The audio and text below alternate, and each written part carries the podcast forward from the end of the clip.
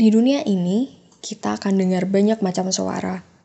Ada suara merdu, pun suara sumbang, yang terkadang kita nggak bisa milih untuk mau dengar atau enggak. Suara-suara itu hadir bawa bermacam kabar dan emosi. Ya, dunia dan suaranya. Seperti di sebuah ruang yang disinggahi tidak hanya satu orang, bisa dua, tiga, empat, bahkan ratusan ribuan.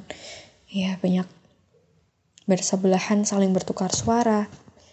Setelah dengar, ada senyum terangkat, ada perut yang ditahan karena tertawa, atau ada tangan yang mengusap matanya. Suara-suara itu bisa jadi kali pertama dengar. Kali pertama dengar, masih asing ya? Wajar. Nanti juga terbiasa. Sama seperti pertama-pertama lainnya. Setelah pertama, Kali keduanya bisa lanjut atau justru cabut. Yang lanjut bisa selamanya stay, bisa juga board, dan goodbye. Dan yang tadinya pergi, bisa jadi balik lagi.